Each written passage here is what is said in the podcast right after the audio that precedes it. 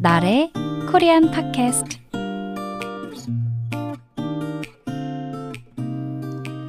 안녕하세요. 나래 코리안 팟캐스트에 온 걸 환영해요. 저는 지수예요. 벌써 두 번째 시간이에요.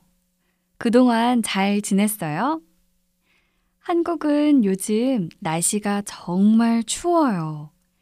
얼마 전엔 서울에 눈도 내렸어요. 요즘 감기가 유행인데 여러분도 감기 걸리지 않게 항상 조심하세요. 오늘도 제 이야기를 들으면서 한국말과 점점 더 친해지세요. 그럼 두 번째 이야기 시작해 볼게요.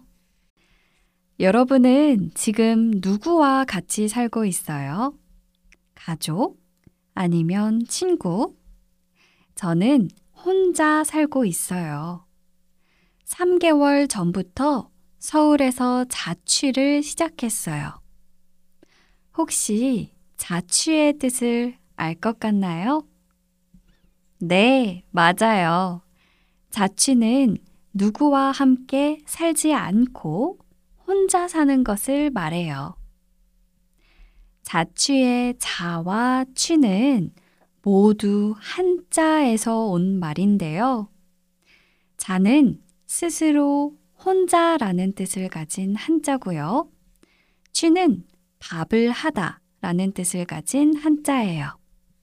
그러니까 자취는 말 그대로 혼자서 밥을 해 먹으면서 지낸다 라는 말이죠. 그래서 한국에서 저 자취해요 라고 말하는 건 저 혼자 살아요 라고 말하는 거랑 똑같아요.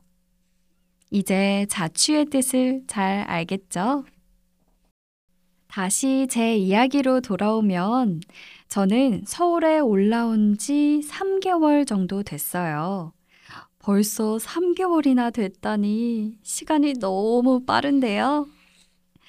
저는 지금 서울에서 자취하고 있지만 원래 제 고향은 전라도예요. 제 고향은 서울에서 조금 멀어요. 서울에서 차로 2시간 반 정도 걸려요. 여러분, 한국 속담 중에 말은 나면 제주도로 보내고 사람은 나면 서울로 보내라 라는 말이 있는데요. 혹시 무슨 뜻인지 알겠나요? 여기에서 나다라는 말은요, 태어나다라는 뜻이에요. 그러니까 말이 태어나면 제주도로 보내고 사람이 태어나면 서울로 보내라는 뜻이죠. 제주도에는 옛날부터 말이 많았기 때문에 말이 태어나면 제주도로 보냈고요. 서울은 한국의 수도잖아요.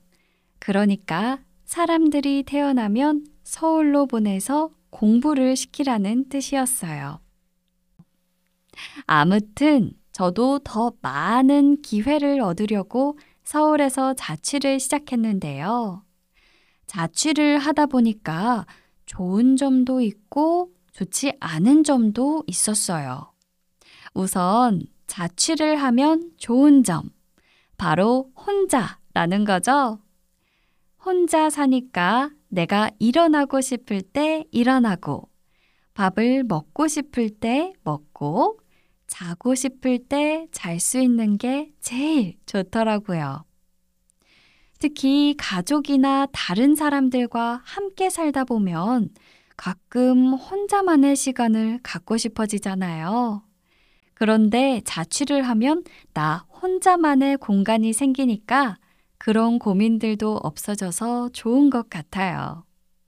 이렇게 나만의 공간에서 내가 원하는 대로 시간을 사용할 수 있는 게 정말 좋고 정말 편해요.